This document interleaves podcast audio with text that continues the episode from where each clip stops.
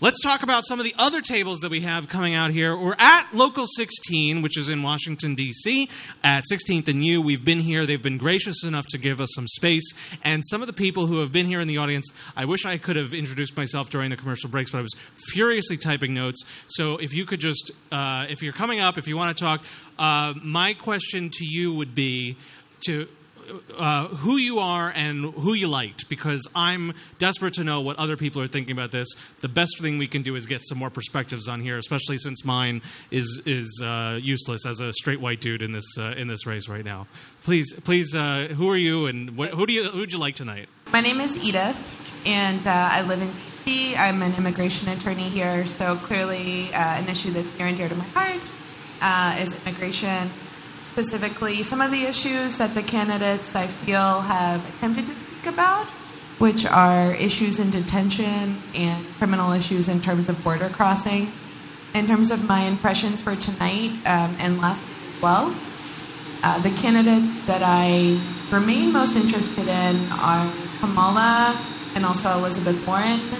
Um, I think that I probably echo a lot of people's sentiments when I say that my biggest concern is getting a Democrat, you know, elected in 2020. And I think that, quite frankly, what I was most interested in and disappointed in tonight was some of infight that I feel like we saw. And I'm just concerned that folks who support one candidate um, who is fighting with another candidate are never going to support that candidate. So I see Joe Biden as a clear front runner because of his political past, um, but I think that he's consistently failed in terms of the debates. But I get concerned about kind of pushback against him because ultimately, if he becomes a candidate, that's clearly who I'm going to support. That being said, um, I'm concerned about his history of voting. Um, I appreciate kind of Kamala's calling out of him to some extent, but um, as somebody who is on the defense side of things, extremely concerned about having a prosecutor as a president. There you go. Let me just uh, in terms of the audio quality here, are, are, you guys all hearing the same echo that I'm hearing right now? Yeah. A little bit of feedback. Can we turn off that mic and just keep the other two on? Anybody? Thank you, Scott. And only Scott. Thank you very much. Um, yeah, just unplug it. Yeah. Awesome. That already sounds a little bit better to me. I don't know if that's me. Is that a placebo effect? Anyone who's an actual producer of the show, feel free to take over for Scott. Yeah. David Ross, everyone, giving giving the guy at a construction job uh, site uh, who is not doing anything but standing there with a shovel in his hand, looking proud. Okay, Edith. Uh, Edith, and now mine seems really high, but I'll just assume that that's being taken care of somewhere. David, wherever you go, there are problems. You've come over here, and now there's. I'm sorry, Edith. I'm sorry that you had to see this. Uh, normally, I don't fight with him this much, uh, but he is terrible. Uh, so let me, let me just. It sounds much better to me now. So I'm just gonna. Um, you talked about the infighting. And we were talking about that with Carolyn a minute ago about some of the differences between some of these candidates. And I know, talking to just about everybody, they have echoed the same concerns that you have had. This is not, you know, this is not unique.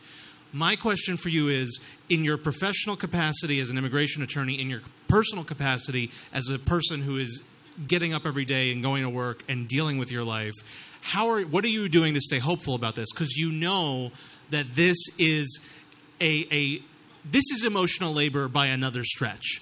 We talk about this all the time, and and I, and I know that women have it harder than than men on this question. But when we talk about this, we know that we're going to have to essentially suffer through whatever version of this comes through. That is awful to feel, and yet you are facing that every day in a professional and personal capacity, and I want to know what you're doing to try to buck up.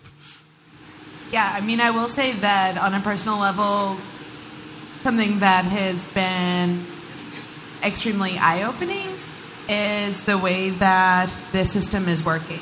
and the way that the Trump system and the way that the Session system um, is absolutely working to defeat people.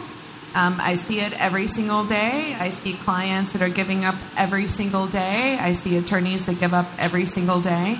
Um, and so the hard thing is that it's actually working uh, to defeat people. So you're saying instead, in, in, in, you're really saying the other direction that people are losing hope. Yes, I'm saying that everything that the system is doing right now to try and defeat us in big policies and little policies, I see it working. Um, and so, in terms of how do I deal with that on a day to day basis, how do practitioners deal with that, how do immigrants deal with that, how do individuals Yeah. deal with that, um, I really had like an eye opening moment recently where I realized that something has has has to change. November 2020.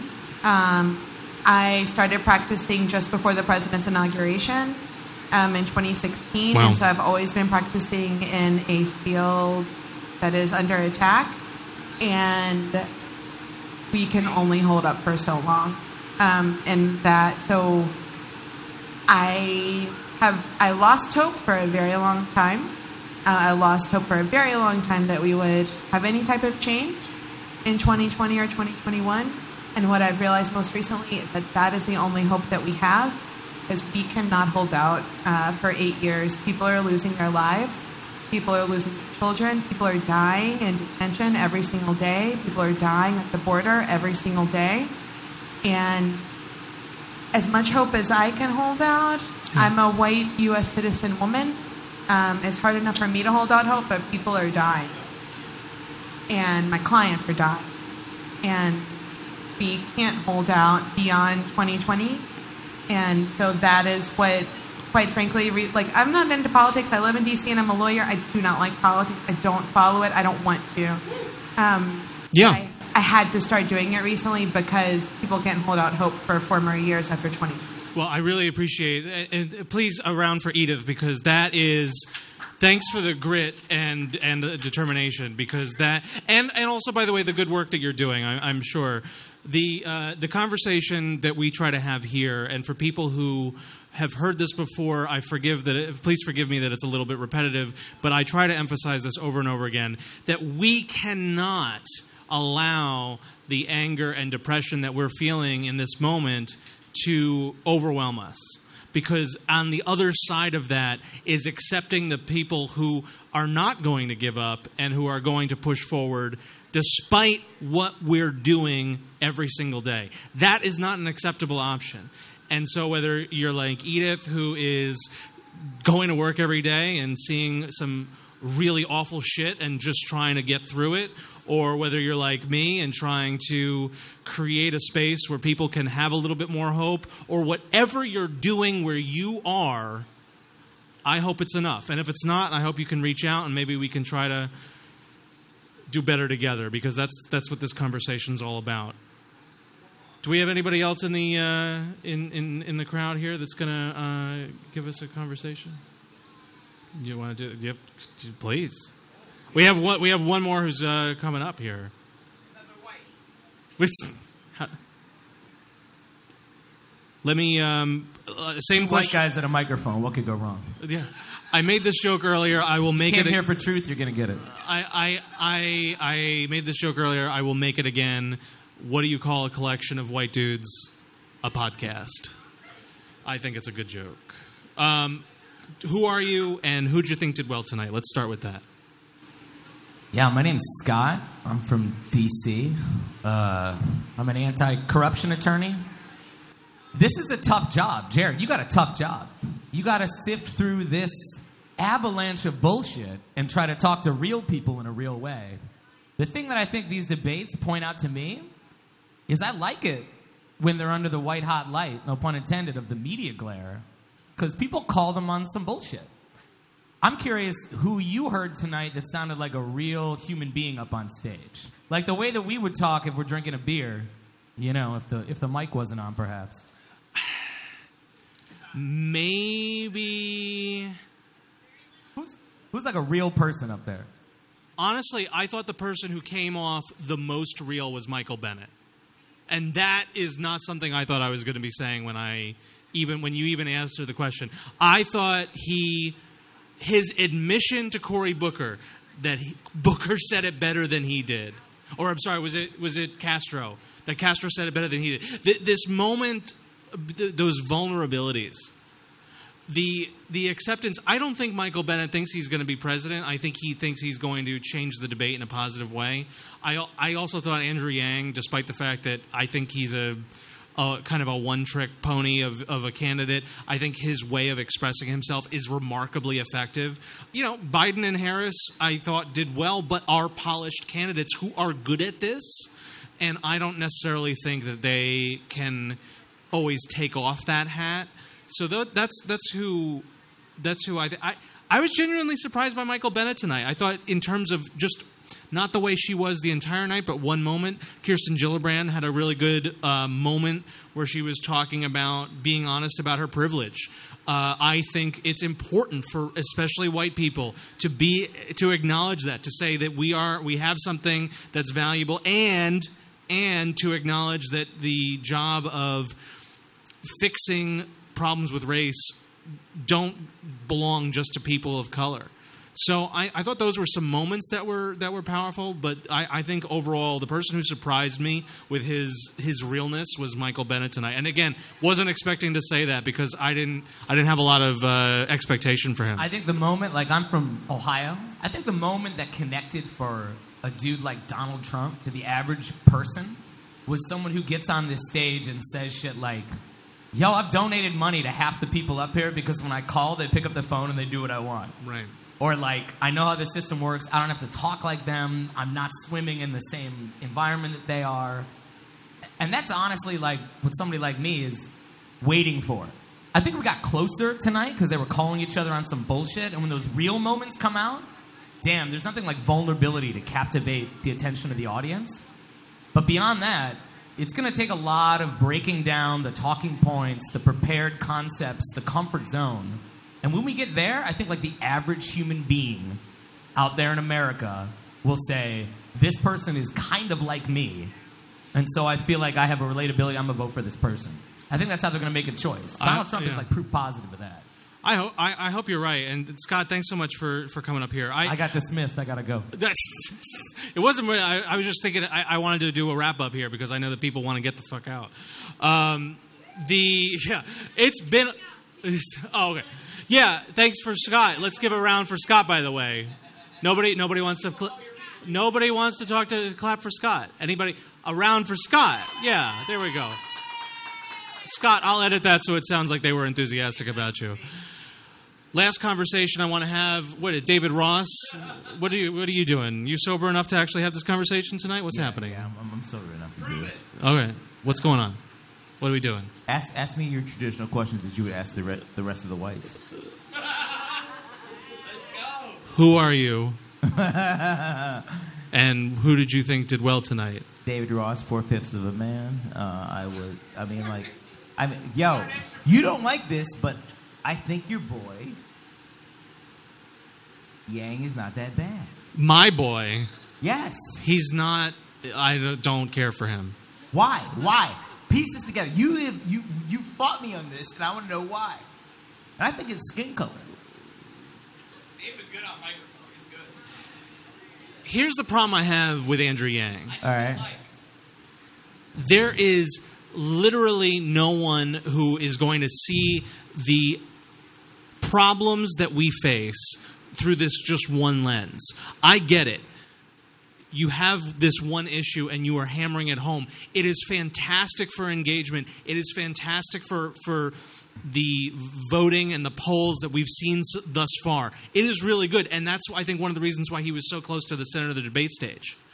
And I do think it is a great principle to come out there and say the economic argument is part of what you see when it comes to race, when it comes to trade, when it comes to sex uh, divisions by sex. It is uh, when it comes to the environment. It's a good answer.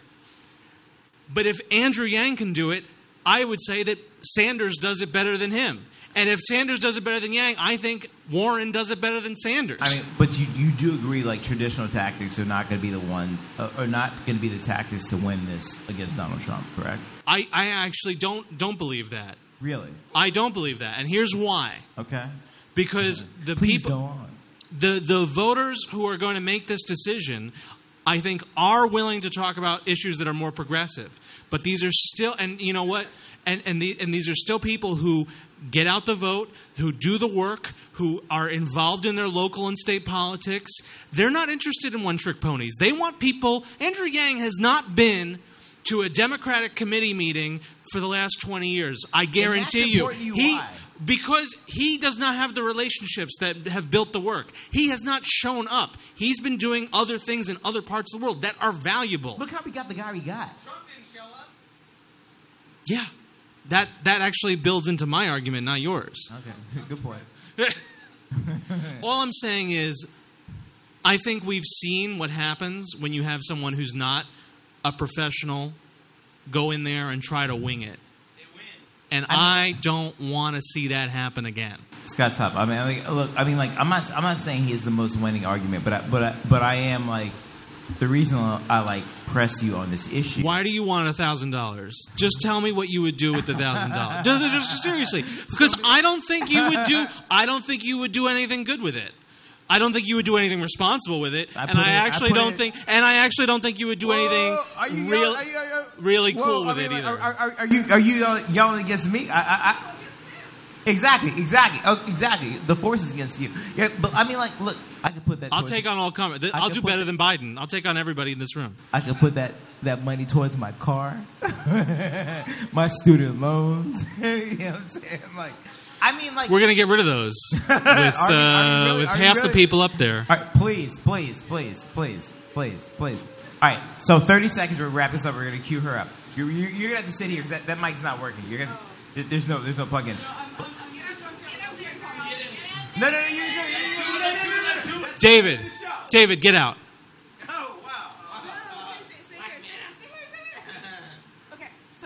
can can you please please introduce yourself and and who did you think did well tonight?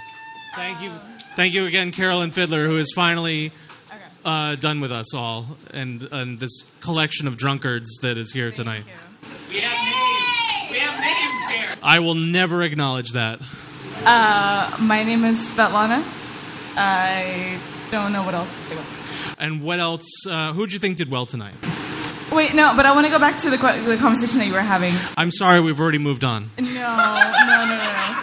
Um, so, first question: You called Andrew Yang a one-issue candidate, Yeah. right?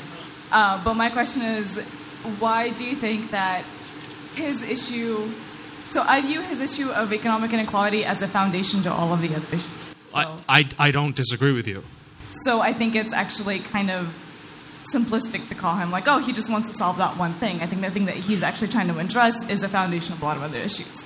Now, the other thing that I wanted to address was why do you think that his proposal of a uh, universal basic income is like a is a try like oh well like I don't think that you would spend a thousand dollars well like why do you I feel like that Well, of that was mostly a criticism of David Ross, the producer of this show. That was not. I'm not saying that everyone would be irresponsible. I've. I know David well enough to know that he would be particularly irresponsible. Okay. I think I don't know you at all, Svetlana, and I think you would be better than David Ross Oh, but why do you say that? because I know how he is. This is a podcast. But don't you think that that, that kind of characterization plays into a narrative of I'm mostly kidding. versus irres- I know I know, I know that you are, and I, and I hear that. But don't you think that, that that kind of humor and that kind of narrative plays into this broader vision of like, I think you will be good with your money, I think you won't, and this is why the universal basic income. So, so the, rea- Concept is not gonna the the reason that I think your argument is fantastic is because that's why I want to see something like Medicare for all. That's why I want to see um, taxes and not charity fund ma- the major needs that we have. Because the best way to address these structural problems is to have a structural answer. I just don't think UBI is the answer. And so that's a that's just a, a disagreement on a particular policy. I think if we have a flatter economy generally, UBI wouldn't be necessary. I'm not opposed to it. I'm opposed to Andrew Yang as a candidate Okay. only in the sense that I don't think he's that interesting beyond UBI. I don't think he has great answers, for example, on climate change. I don't think he's got fantastic answers on race relations. And I think you need someone who's going to animate on more than just this one issue because people if everyone in this room cares about UBI, that's great. But I hmm. guarantee, again, White House reporter, seven years, did a lot of traveling on the campaign trails. Most people don't give a shit about this issue. And they probably should. But most people don't give a shit maybe about UBI, but I, most people also don't give a shit about the fact that income inequality is the foundation of a lot of it's, it's at the foundation of climate. And you're saying you're saying that income inequality and UBI, universal basic income, are interchangeable. I'm saying they're not. Okay, fair. They're they're not, but I think the question that he's bra- by bringing UBI to the table, he's bringing the issue of income inequality to the table more so than other candidates. My pushback to David, and I'll say the same pushback to you, and I want to hear your response because I think it'll be better than his, is I think UBI is a good response to income inequality, but I like Sanders' answer better. And I like Warren's answer even better than Sanders on income inequality. So why, so why go for the bronze medal in, in my mind? Convince me that Andrew Yang is better than Liz Warren. I, I can't. I won't. It's real. It's real. And that's fine. That's exactly what Michael Bennet said earlier tonight when he was like, I just can't do it. I can't. You're better than me. I have, Svetlana, I have bested you. You may now leave. No, I want to say. Wait, so, so, so when you say you want a flatter economy, what does that mean? I want to address the issue of income inequality, and I want to see our politicians take it seriously. I want to see it addressed when it comes to pure income. I want to see it addressed when it comes to political power as derived from income. I want to see it addressed when it comes to outcomes on education or healthcare or many of the other things that are tied to income. I don't want to live in a city. We live in the District of Columbia. I don't want to live in a city where your school district decides whether or not you're probably going to stay. I as as as a as a person who you know is a family minded guy, I know that most people after they have a kid within five years leave the district. Mm-hmm. Eighty percent. That's a reality for DC. The twenty percent who remain are those who can't afford to move or can afford to go to private school. That's the remaining fifth that David doesn't get access to. and that's the problem. So I want to see all those issues addressed.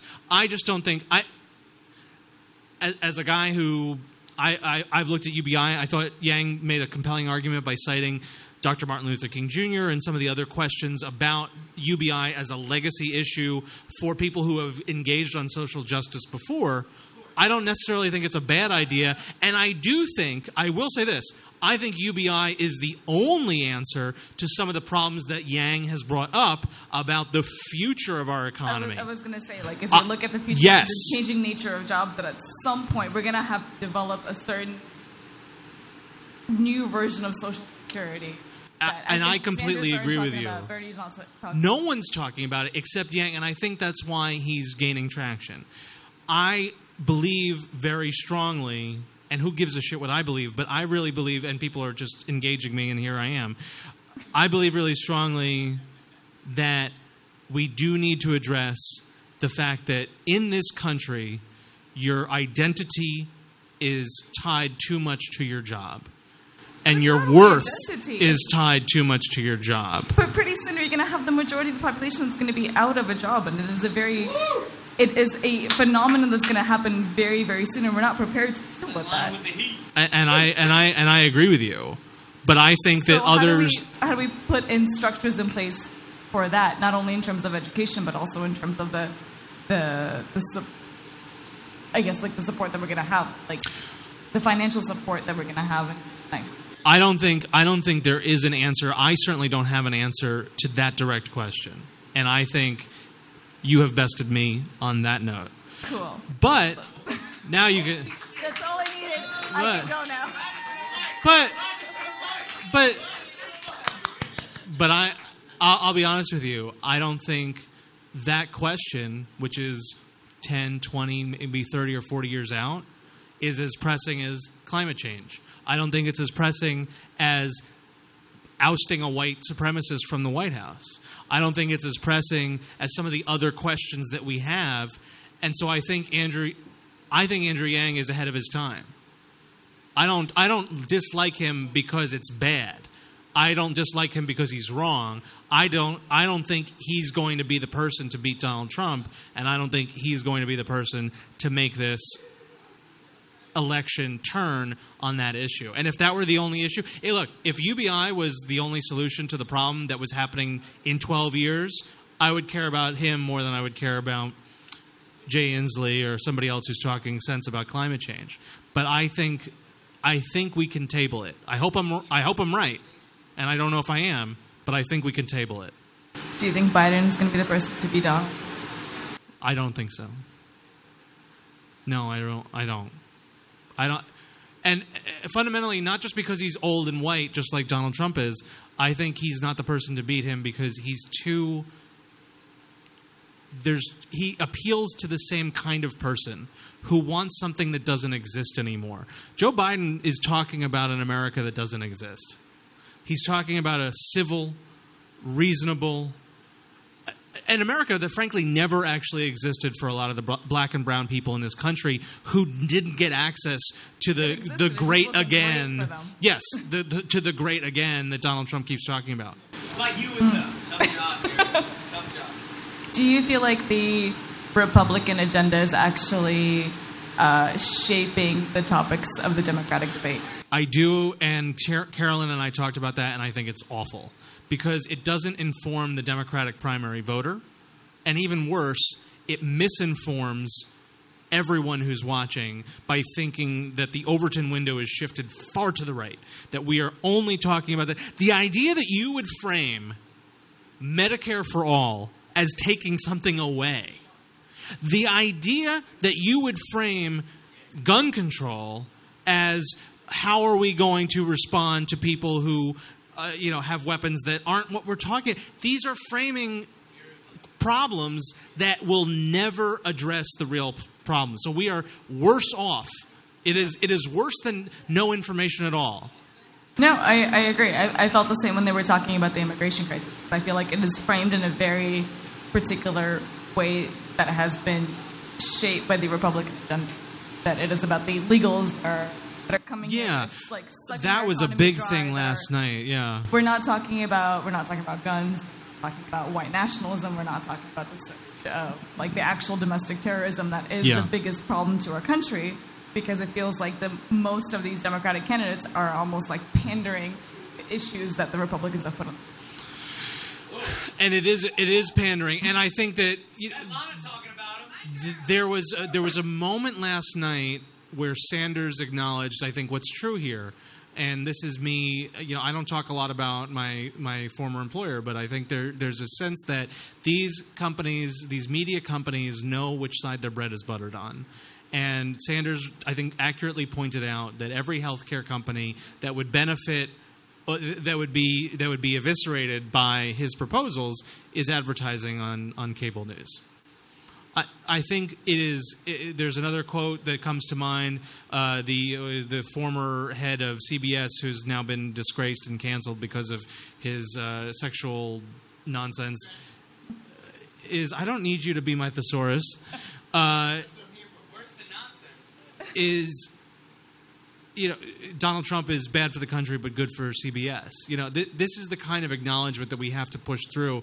If we're getting our news from television, and unfortunately these debates are televised, we're going to it, that is going to prefer a television friendly candidate. Donald Trump is great TV, and we can't uh, we can't take that away from him, but we also can't don't have to make it the center of what we give a shit about in our politics.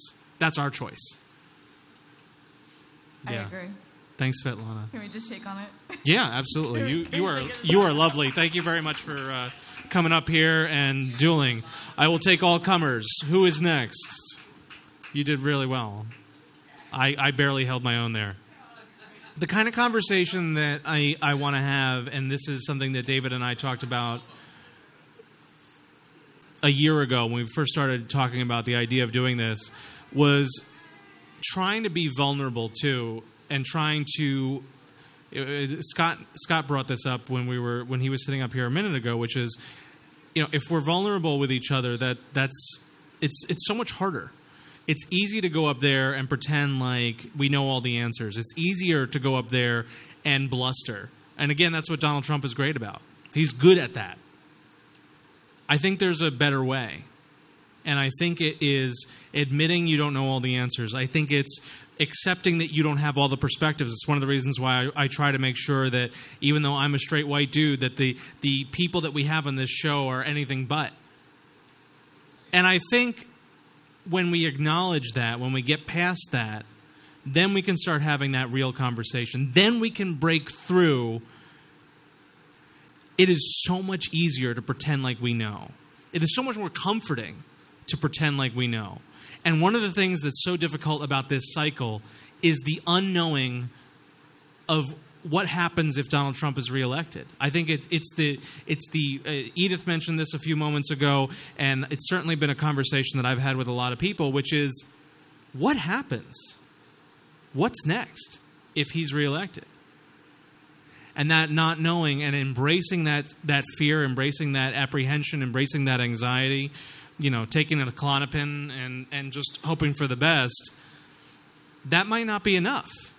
And that's why I think this conversation is important because I'm trying to make sure that we refill that cup, that we actually energize ourselves again. We move past anger, past upsetment, past depression, past all the stuff that happens when you absorb this fire hose of negativity every single day. Not just the president's tweets, but the hopelessness of some of the stuff like like Edith was talking about with with uh, the questions of immigration. I cannot imagine what it's like to be in that office, sitting there doing that job, and knowing that most of the people are not going to get what they need because of the policies that have gotten worse under this administration.